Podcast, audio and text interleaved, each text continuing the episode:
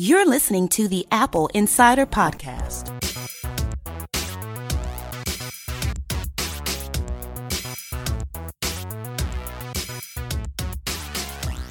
Welcome to the Apple Insider Podcast, the only place you can hear myself and William Gallagher. Yeah. And William Gallagher's in a bad mood. That's oh whoa, that was third person, isn't it? Yeah, Johnny no mean to kill ducks. William is in a bad mood because yeah, it's time to sell my iPhone, isn't it? I've got to get rid of Siri. This is all it's all going horribly wrong. It has all gone very horribly wrong. Hmm. But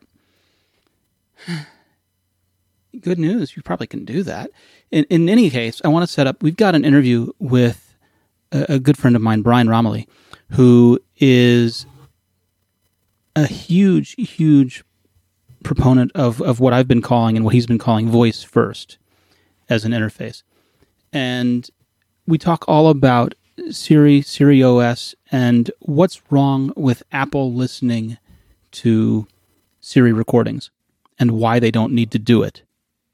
Right. Oh, I've got to hear this interview. Excellent. Yeah, so so buckle up. It's going to be a good one. I want to go ahead and and before we do that, I just want to thank really quickly Omni Group because they've been so kind and sponsored this episode. OmniFocus is a professional to-do list manager that helps you accomplish more every day.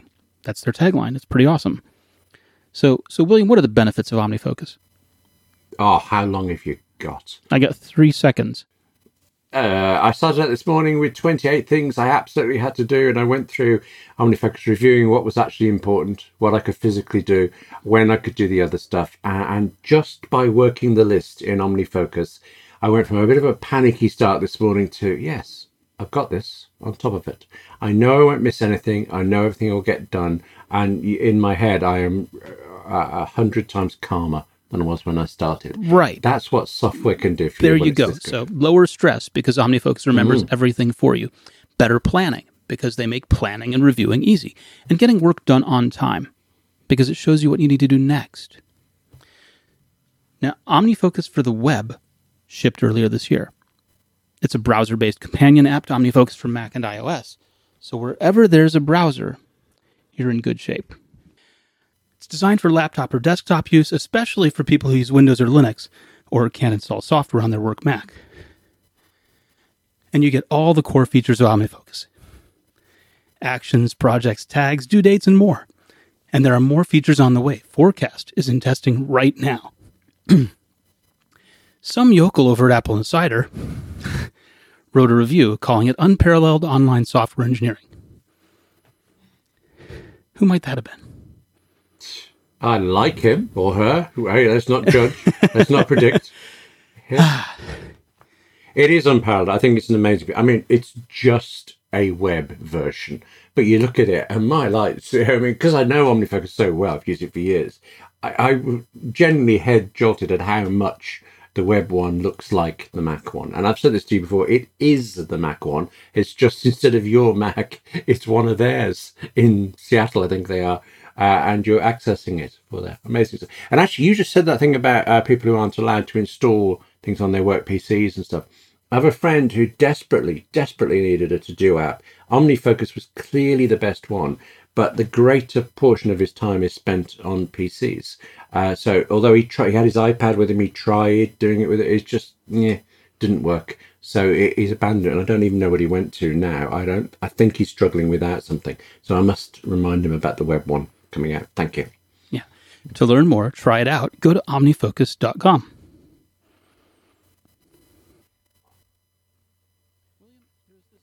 Welcome to this segment of the Apple Insider podcast. I'm Victor, and joining me is Brian Roemmele. Brian, you've you've talked for ages about voice first, the concept that voice is the first interface, is our most natural interface, and we've been talking about this this week especially people listening to voice first devices.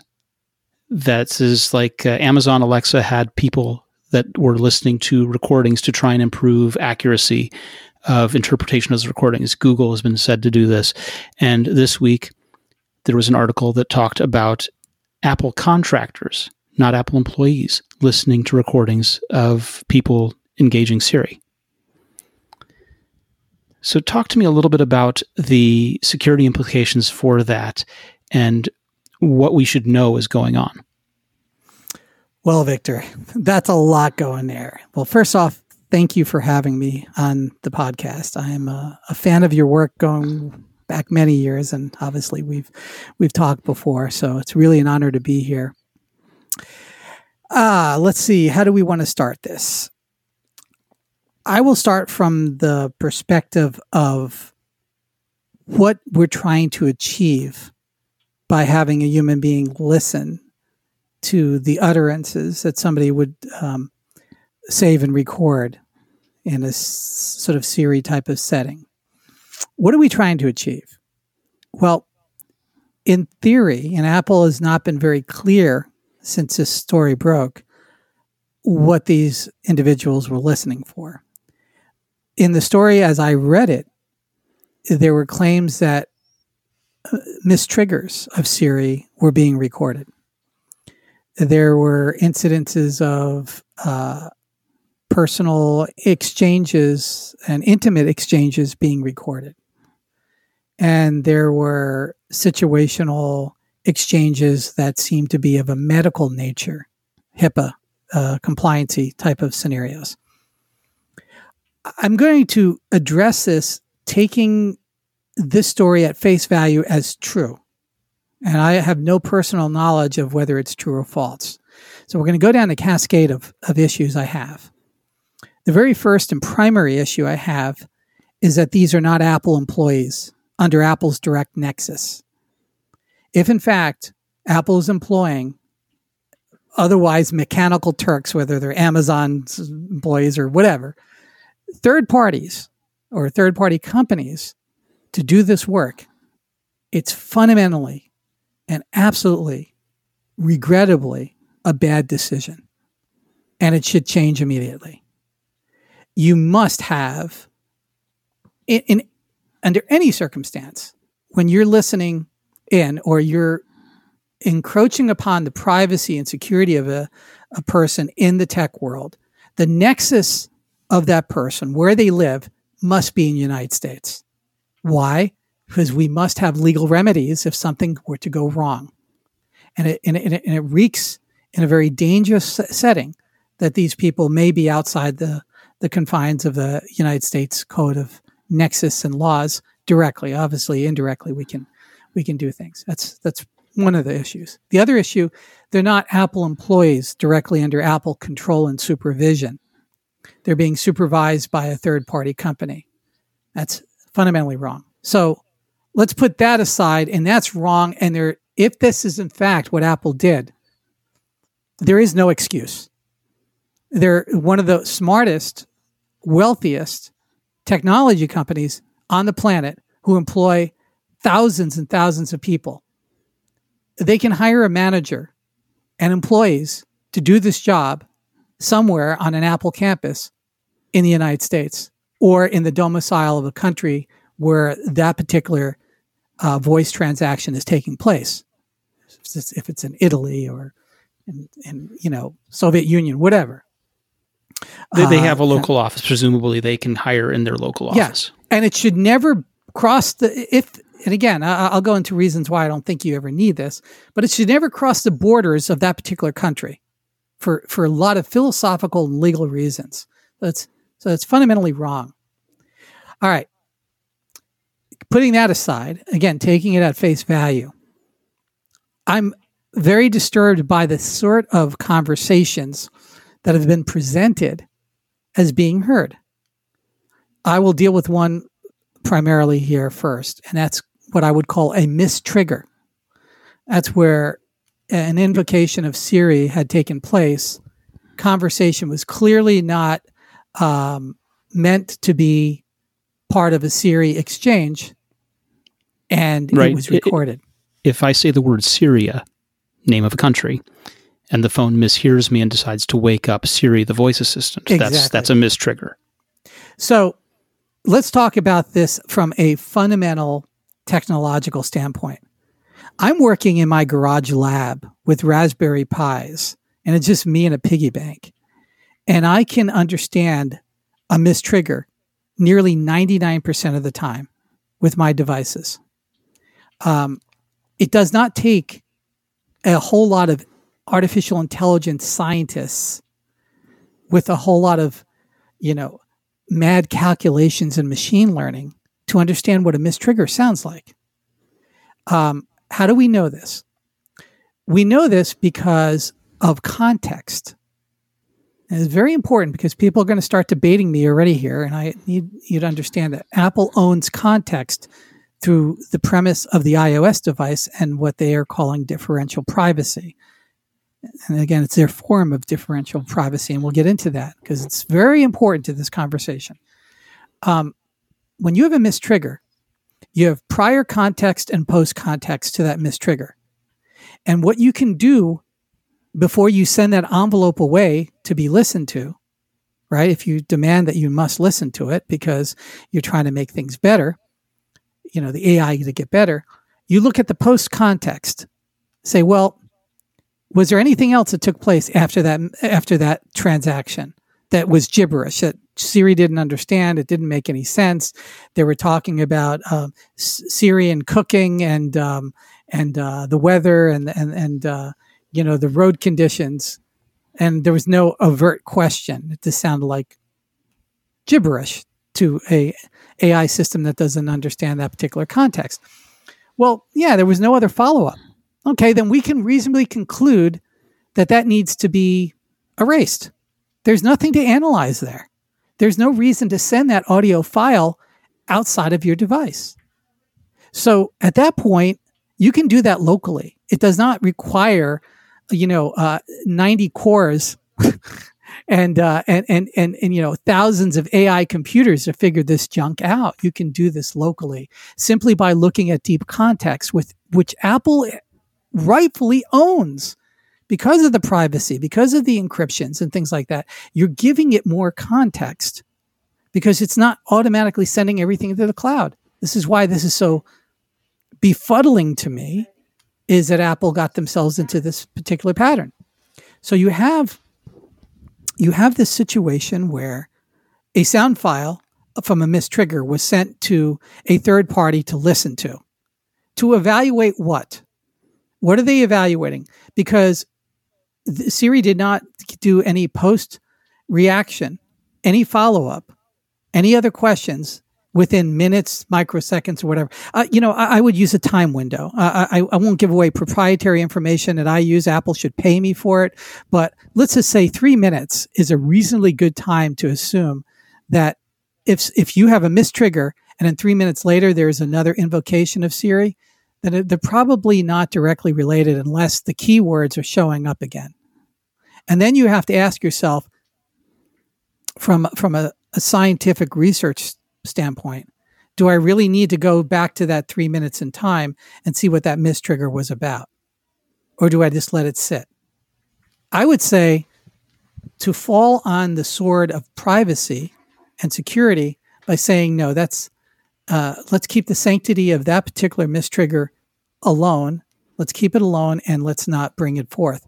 Now, let's say we now have a trigger, and now we're moving into the next part of this we have a word sequence where it might be, you know, I won't say it because I can invocate Siri right now, but let's just say we invocate Siri and we ask uh, the weather in um, uh, in Manhattan, and um, let's just say you happen, and again, it should be contextual. And if if it hears Manhattan and you're in California, it could mean, do you mean Manhattan Beach? Or if you happen to be East Coast, maybe Manhattan, as in New York City. You could ask that, or you could just derive that context. That's more about context. Where am I right now? That's location. So you have that context. Um, what were the preceding uh, Siri invocations? Nothing. It was kind of out of the blue. You can do other things. What time of day is it? Are you going on vacation? You can look at calendars. There's a lot of things that Apple owns in context that can inform. This is what I talk about high contextual. You don't need general AI to figure this stuff out. You just need to have more context. As you get more context, you can be more exacting in your answers. So now let's just say it didn't give you Manhattan, it gave you um, uh, the closest manhole or something. I can't say that these days. Uh, I don't know. Let's come up with something else. Give me something else. Uh, um, uh, what's the weather?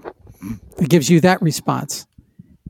Well, now you might want to say, "Gosh, that was a bad uh, that was a bad reaction for Siri that it gave the weather when uh, the general weather for where you are now, like right here, uh, it's a uh, in um, I don't know uh, Miami Beach, Florida, instead of Manhattan. Why did it do that?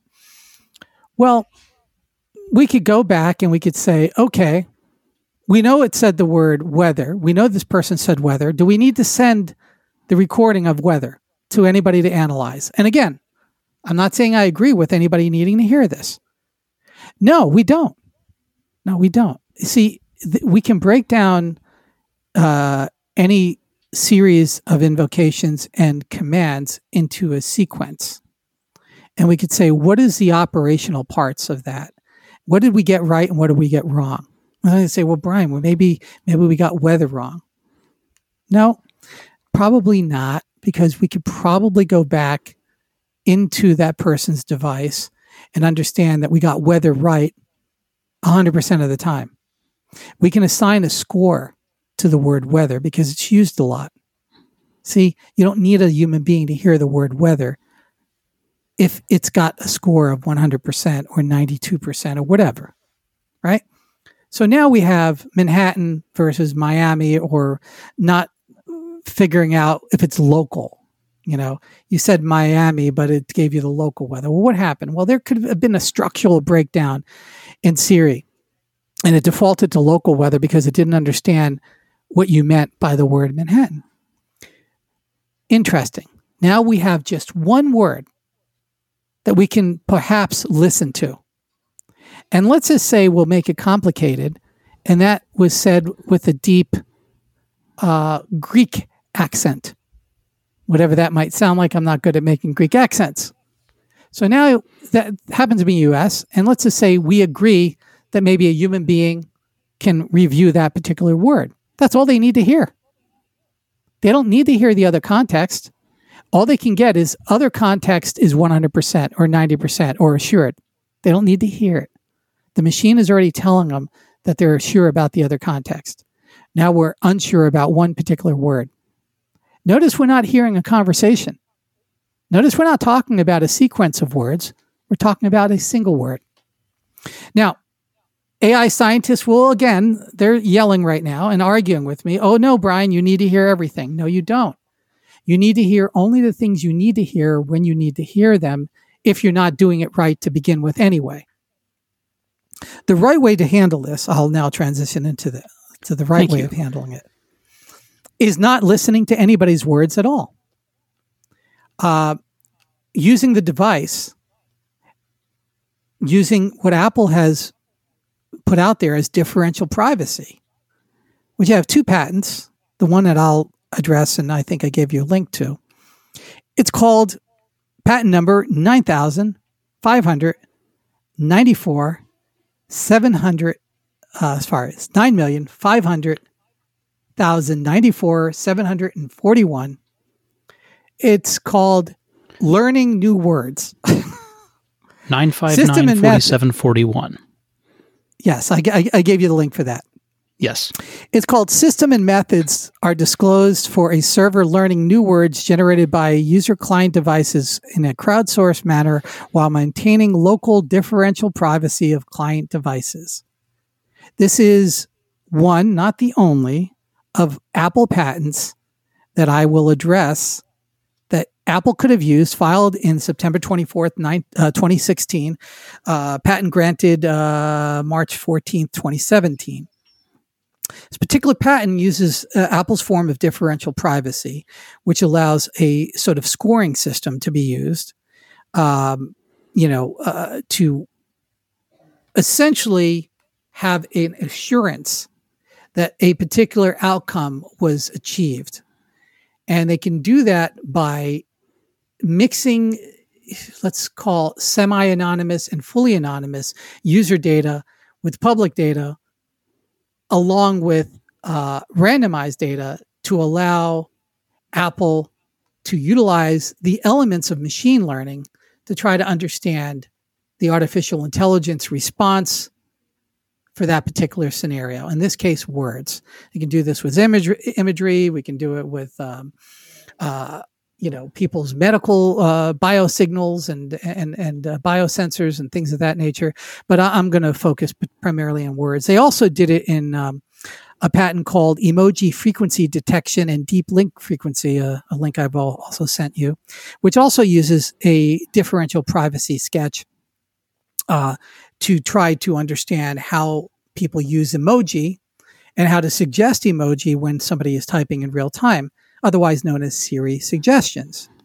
This is using the power of the cloud in a way that is utterly private to the individual. So now we have two Apple patents, and there are a, dozen others, and there's also precautions that one could use uh, that is based around differ- differential privacy, but I, I use uh, a much more for my own devices. I use a much more complex form of privacy. Uh, differential uh, scoring systems that they use are usually for Apple in the 20 to 40 uh, range. You know, I'm more in the one or two range. And I can't get into that because of time, but people who want to study differential privacy and what Apple's doing, uh, they really need to move their differential privacy numbers lower. Uh, in either case, what Apple could have done is could have used elements of differential privacy to score uh, these misses on words and to take this um, data, these particular data sets, and come to a much better outcome of probability by mixing this data with other misses under same contextual situations. You know, let's let's call this particular contextual situation the ontology is weather. Mm-hmm. And what we got wrong is the location or the intent of what weather you wanted. And let's just say that we have in Apple system at any given time 9,277 people with a Greek accent saying Manhattan. And we put all that together in a differential privacy structure we now can create a model that can understand that. No human being needs to hear that word. What's a human looking for when they're hearing that word? They're trying to listen to the nuances that were not detected by the machine. So it's it's it's sort of a cheat. Build the machine better or use the systems you already have in a better way and you don't need to have a human being listen to it. And this is this is my thesis on it, uh, Victor. Uh, in, in a nutshell, does it make sense? It does. Tell me about Siri OS because you've you've talked about that. You've used that name. We've used that name on this show in the past, and now a venture capitalist not too long ago also used that name. What does that mean to you? Wow, that's a great question. Thanks. Um, uh, let me just put a one one cap on that last thing that we're talking about. Yeah. If people really want to study the differential privacy and the scoring, study the epsilon problem, epsilon, um, and how Apple is dealing with it and the resurgence guarantees. Uh, these are things that are going to really come up now that Apple's been exposed. Whether again, there's truth or falsehood to this, Apple's going to have to uh, come come around to it. Now to the wonderful question of Siri OS. Why do we need Siri OS? Well, we're moving on a fairly regular 10 to 12 year cycle of user interface changes. And uh, I have a interesting chart I put out that shows that user interfaces change on a regular cycle on uh, on this uh, frequency. Command prompt, keyboard, touchscreen, and now voice, uh, right? Hyper hypertext, uh, touchscreen, yeah, and, and and and voice is is the next logical conclusion. It also happens to be the one with the highest throughput and bandwidth. I put out a tweet the other day that shows that the average person can speak 150 words per minute, but they can only type at best with full uh, 10 finger typing about 50, 60 words per minute and thumb clawing, clawing at a glass screen, probably more like 22 words per, uh, uh, per minute. And, uh, and then even with the help of Siri suggestions, not doing very well. Um, obviously, humans are not designed to type, nor will we evolve the skill set in any t- anybody's lifetime. Uh, I would say it would probably take maybe between three and six hundred generations for us to be overtly optimized to thumb clawing at a glass screen, and somehow I think we might move past that technology. So the keyboard is a transient technology that existed for one reason only. The computer could not understand human speech. It was not powerful enough. The computer is now powerful enough to understand human speech. It's not powerful enough to understand on a grand scale X, X, every possible conversation any human could ever have with any device. But what it can do is understand the intents of about 90% of conversations humans would have uh, with a device. And that's through context. The higher the context you have, the higher the likelihood the machine is going to understand what you meant. So you don't have to create a black box, some kind of Turing experiment uh, for us nerds to get all excited over that I have a black box that will understand anything you say with no context. Well, you know, I have a black box called the human being that doesn't understand everything everybody says under all contexts. You need Even with context. context. that's right. Humans need context to understand anything. It's called word relativity. And then, even when, like you said, we do have context, Victor, we still don't necessarily understand. It's one of the reasons why we're we're we have uh, you know our bam bam, you know, bats out and we're hitting each other over the head uh, over the internet because some person's ironic humor might be another person's hurtful speech. Uh, you know, we're living in a world uh, where people cannot express themselves through their voice and through their face. I'm not voice only. I'm voice first. Voice is an expressive communication system, but so are the 41 muscles and the micro movements of the muscles of our face and the gesticulations of our body and our movements. So this crude proxy of communication uh, of, of text has not served us very well. It's a great archival system. That is no no doubt. For archiving information, text is awesome. But for communicating ideas and knowledge in real time, it's it's a, a shadow of what a couple of words can do. Okay, Right? so that's We why we want a Siri. OS. But but what is a Siri OS?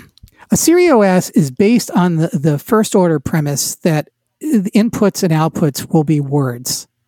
And these words will be organized as humans organize words and sentences, not in a structural way as computers. You and I have been trained to organize our interactions with computers within menu structures, hyperlinks, buttons, and other things that are no longer specific syntax. Exactly. And we forget that we've been syntactically trained to work a certain computer layout. I'll give you an example. We're still now thumb clawing at a QWERTY keyboard invented in the late 1800s for one purpose only. Not so that keys don't get stuck together on a mechanical typewriter. It's so that the Remington company could type the word typewriter faster than their competitors because they put it all on one line. That's the only reason. And I wrote a piece on Quora. It's now in Forbes and it's a few other places. It's now in the Library of Congress. I'm so blessed. Library of Congress has put it into their permanent collection, apparently printed. The real reason, and a lot of history books are going to need to be changed. I did the research. I actually found the uh, research materials. Was to program us later on uh, the uh, Remington company. It's not a conspiracy; it's just business. They they programmed us to do touch typing, the home keys. For about twenty years, the typewriter had no touch typist. It was Hunt and Peck. That's why typewriter was on one line, is because they were sort of like they were able to do try it. Try to type typewriter real quick and practice it over and over with ten, uh, uh, you know, let's call it eight fingers at least. You can do it very quickly. So when you were trying to sell in office on giving up handwriting and using your particular keyboard because there were about 90 different varieties of keyboard layouts but you patented the remington layout Le- remington bought it it was another gentleman that patented it he la- later sold to remington but you patented this particular layout of course you want your proprietary keyboard to be the one that's learned so they created the touch typing system which FDSA and HJKL are your home keys. And then you can now blindly type a memorized keyboard in your head. That's the first human software programming that we've you know done on a mass scale. And now we're doing it obviously with menus, gestures, browsers, and all the other things that we're used to. But that was the first version of that. And I and if you don't think it's a big deal, go in and rearrange somebody's keyboard for them and see how quickly that annoys them. Nightmares. Even if they're thumb crawling.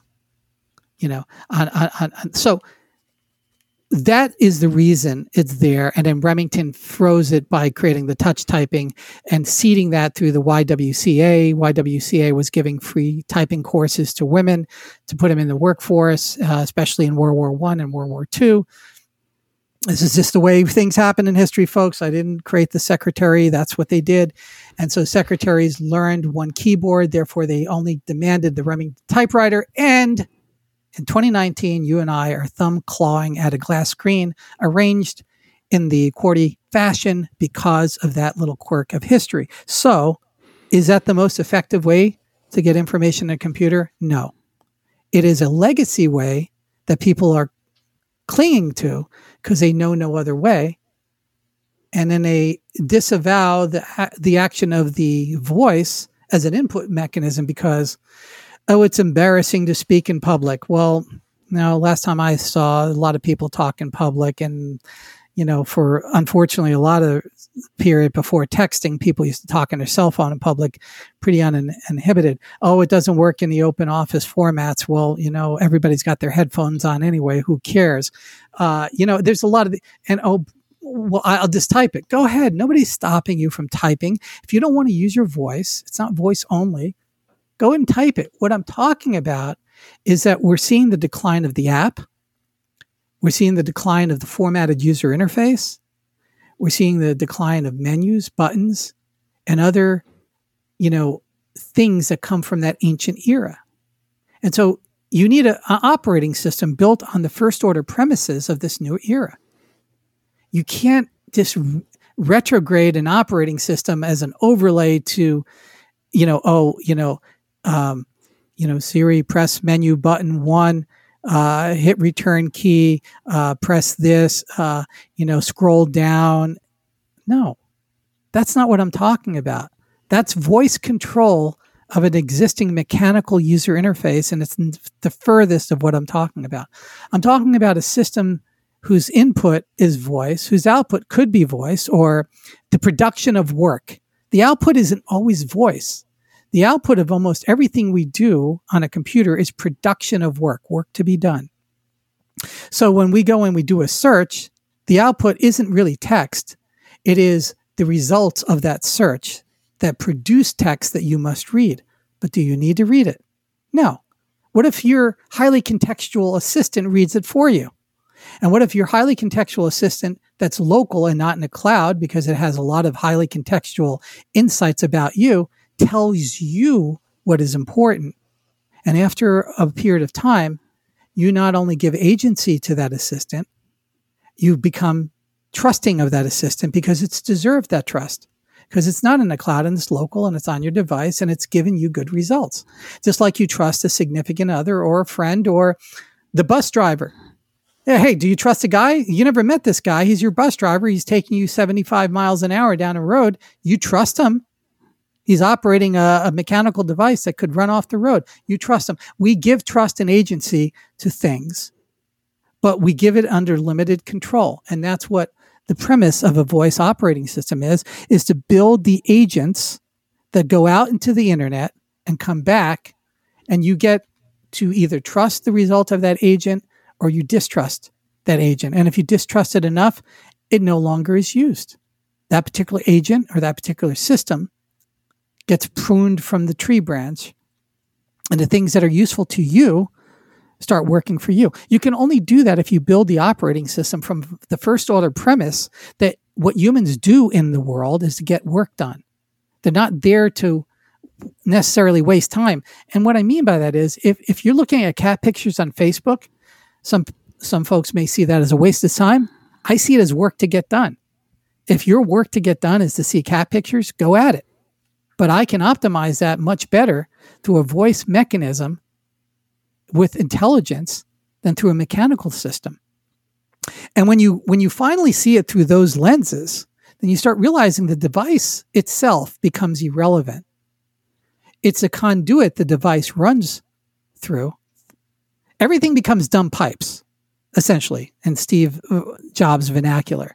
The phone company became dumb pipes to the iPhone. The device, the iPhone, is going to be dumb pipes to the voice assistant, to the true voice assistant. We don't have one today in the public markets. Siri, Alexa, Cortana, none of these are true voice assistants. They're front ends to mechanical systems in some cases, and in other cases, front ends to uh, non contextual AI, non highly personally contextual AI. Even Google has very low personal context, thank God.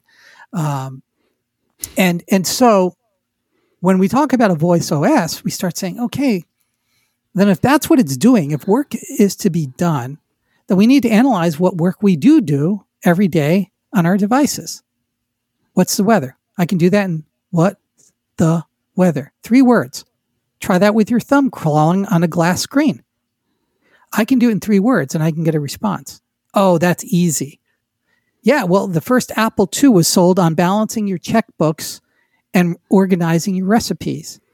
I don't believe Steve's vision was complete until 2008 when the iPhone was pretty much in popular in 2007 of course but 2008 when it was really in people's right. pockets iOS 1.2 or 2.0 and it was yeah when the app store point. started coming around yeah so what are apps apps are time slices to information what is information information is a work product from work to be done so when you start seeing it you start seeing well hold it really all apps are doing is reorganizing information in a way that I want it. But why do I need to download an app? Why do I need to download a skill? Why do I need to invoke something? Why can't I just have a conversation? Well, it's not here yet. Well, I don't know who's telling you this. It's here. I'm doing it in my garage. Apple can do it tomorrow. You can have full dialogues with this system, with any system, if you build enough context.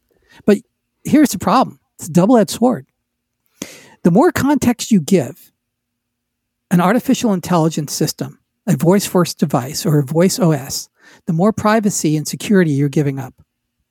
More than you've ever done in your entire life. And in the space of six months, eight months maximum, I can know everything you've ever done or will want to do on a computer, right? And I can predict what you're going to want to do. It, it, it, I don't need to invent anything new. I don't need AGI.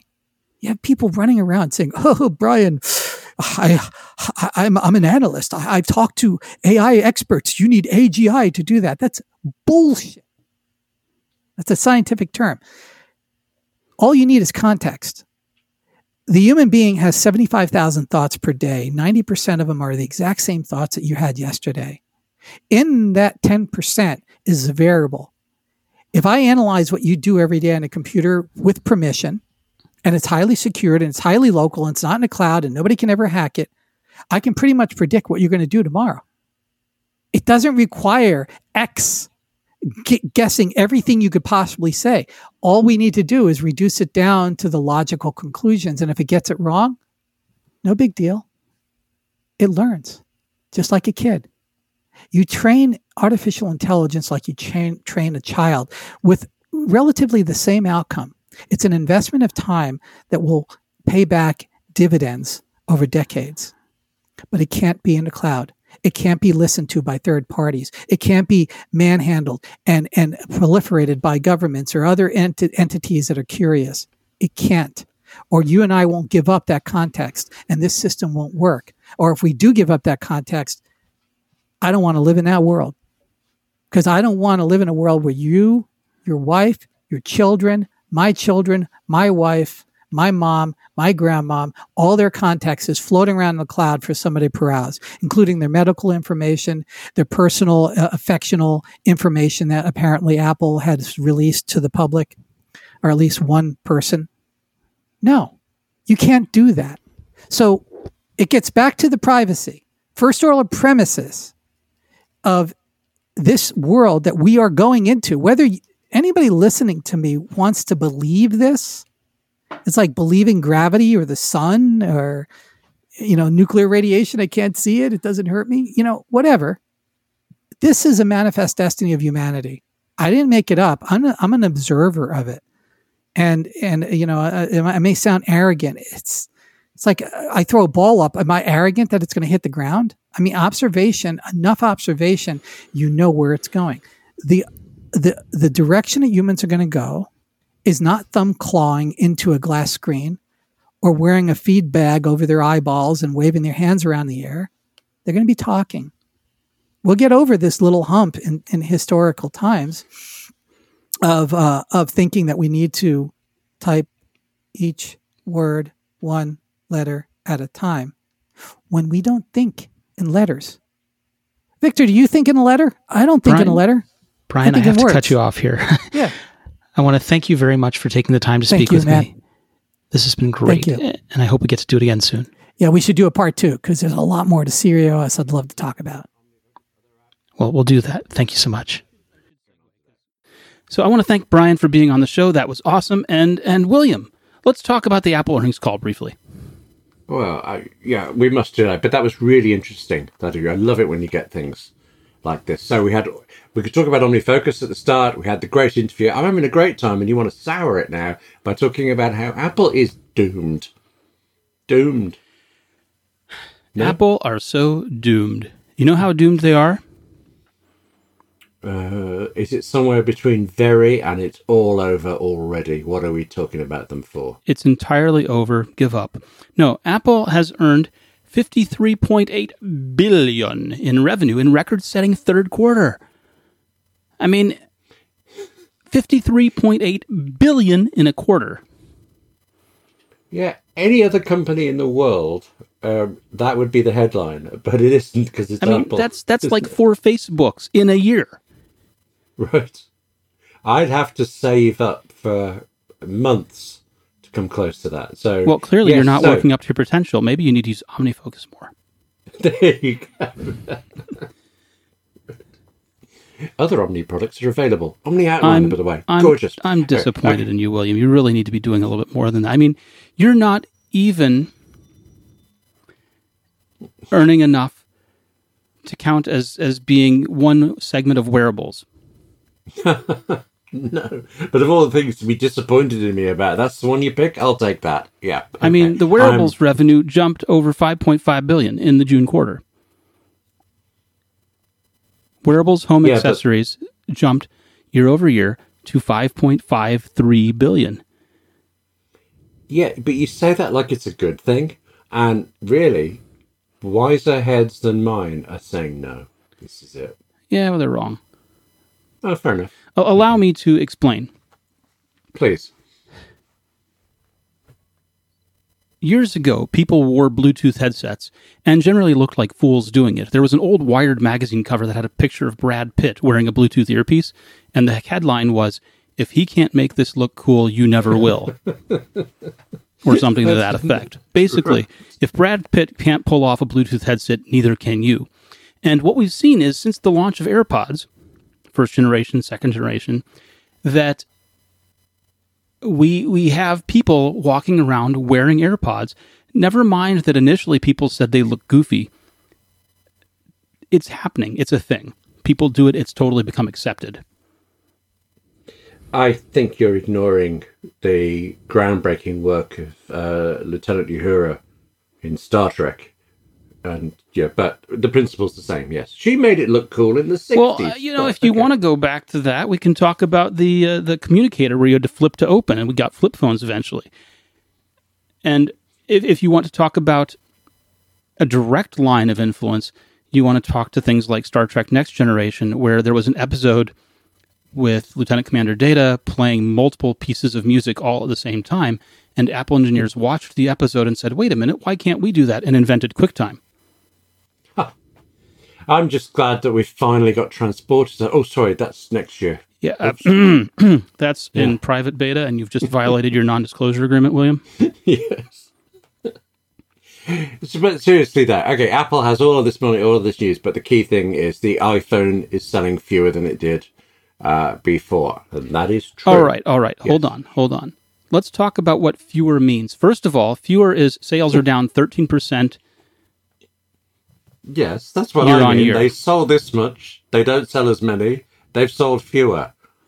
I mean, I, I have trouble with a lot of statistical things, but this one, I'm on the money with that one. Yeah. All right, 13% Yes.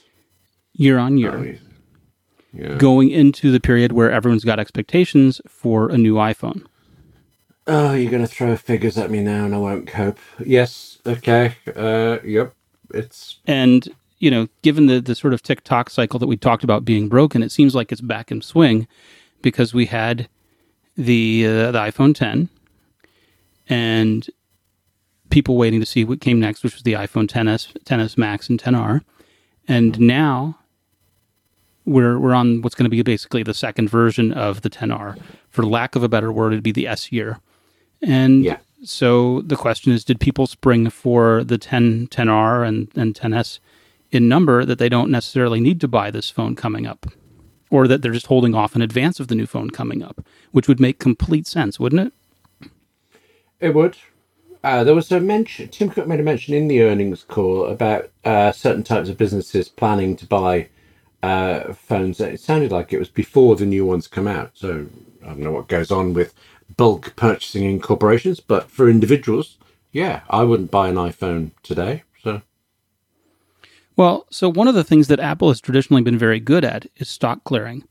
So that when they are ready to launch a new model, there are almost none of the old model available. And what he's suggesting by that, I suspect, is that they have arrangements with corporate customers to buy up a large amount of that stock, probably at a discounted price, so that they aren't left with a lot of old phones on hand. that makes sense. Yes. Okay. So you're not that fussed about the 13% drop. No. All right. Okay. Now, What about this other figure? The, the fact that it's below 50% of Apple revenue. Do you care about that? Because Well, I, I want to talk about that, but uh, we should talk about something else in light of that. Apple's services revenue oh, is yes, yes, up 13% to 11.5 billion. yes. Wait, that's two different 13%. So they must cancel each other out. Haha. That's not Math how- boy here. I mean, is that how percentages work?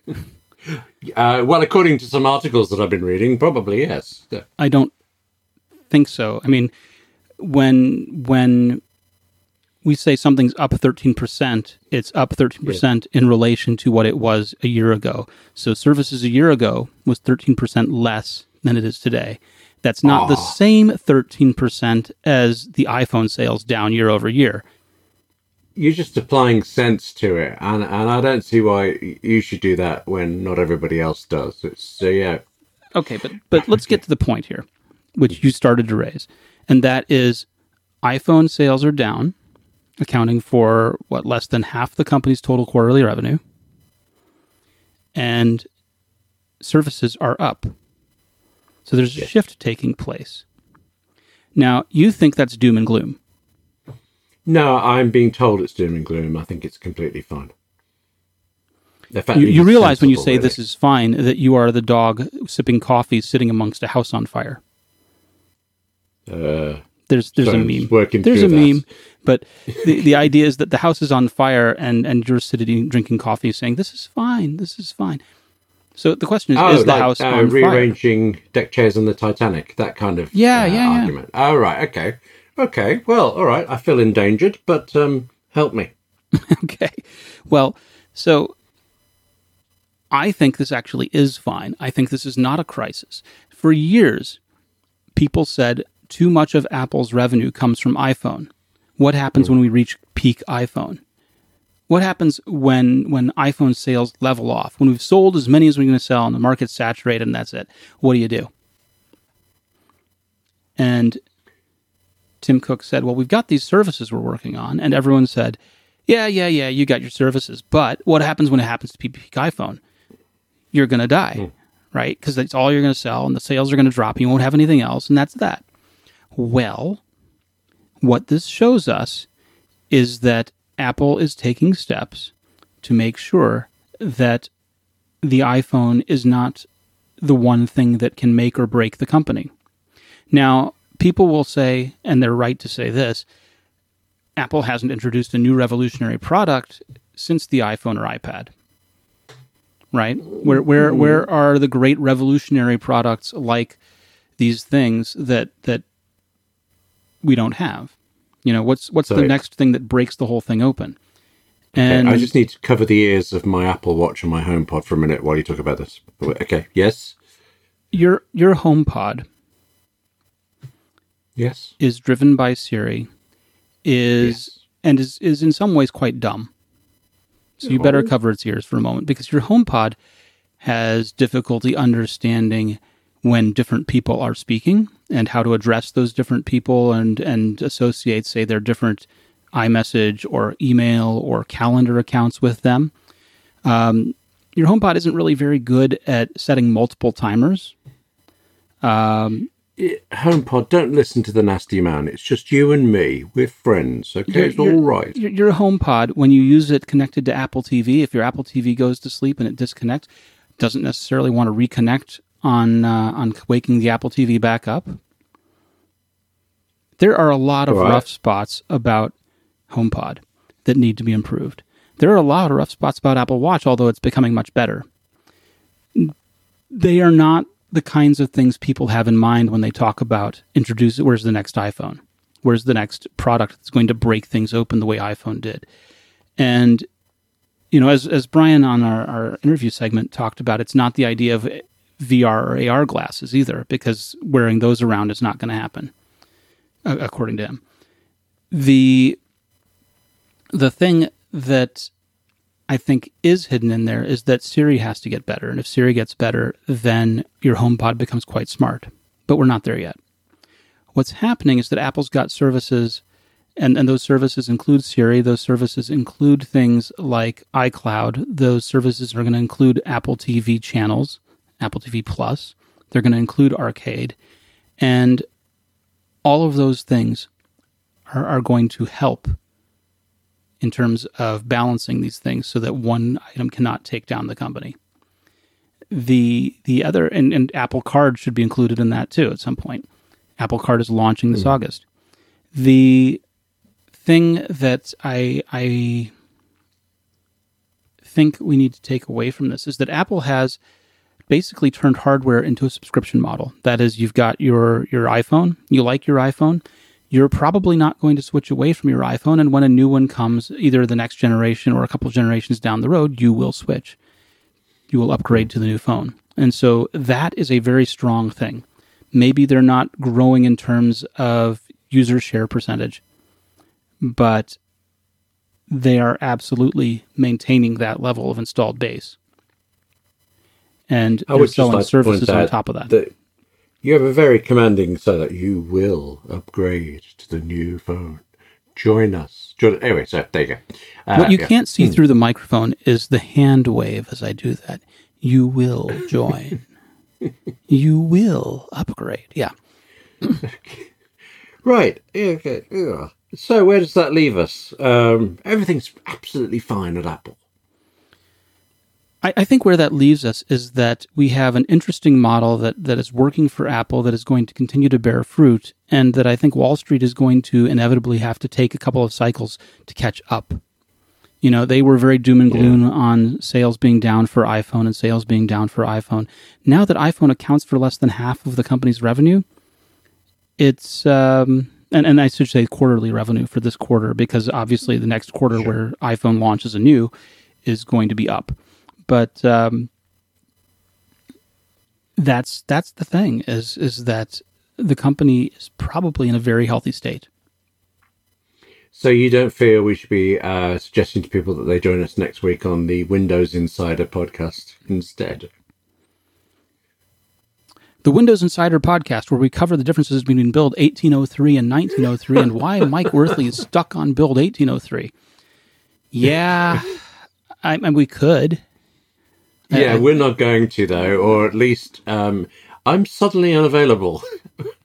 or or why why one of our writers had to break his workday yesterday for 45 minutes to go back to a restore point because yes, Windows was acting flaky and we didn't know exactly why. Now restore points exist. I'm glad. They're they're very useful when they work. They're very useful when some malware hasn't wiped out your previous restore points. You can't restore back. But uh, again, nightmares. I actually hadn't heard that term till he mentioned it going through. So it sounds like it's a good feature. They, they've been doing this for years, where they periodically, every time you install a piece of software, every time you do uh, something that changes the system configuration, they save a restore point so you can go roll back. They also do this maybe weekly. And Cool. When you roll Oh, back, you don't lose your user data. You just lose those installed programs or software updates. So you have to to go through and figure out what's changed. And the new version of Restore Point Restoration that's in Windows 10, and I say new because I remember what it was like in Windows 7, is that they list the things that are going to be impacted. And so you write down on a piece of paper the list, and then you go ahead and roll back the restore point, and then reinstall those pieces of software or reconfigure them to get them back up to date.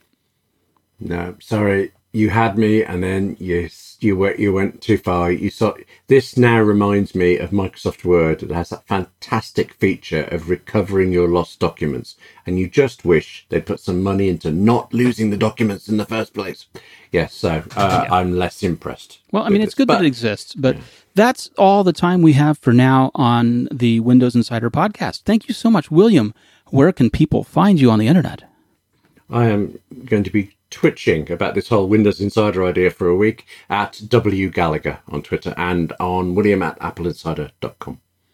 I'm vmarks on Twitter, Victor at appleinsider.com. Thank you so much for joining and sticking with us, and we hope you'll be back next week.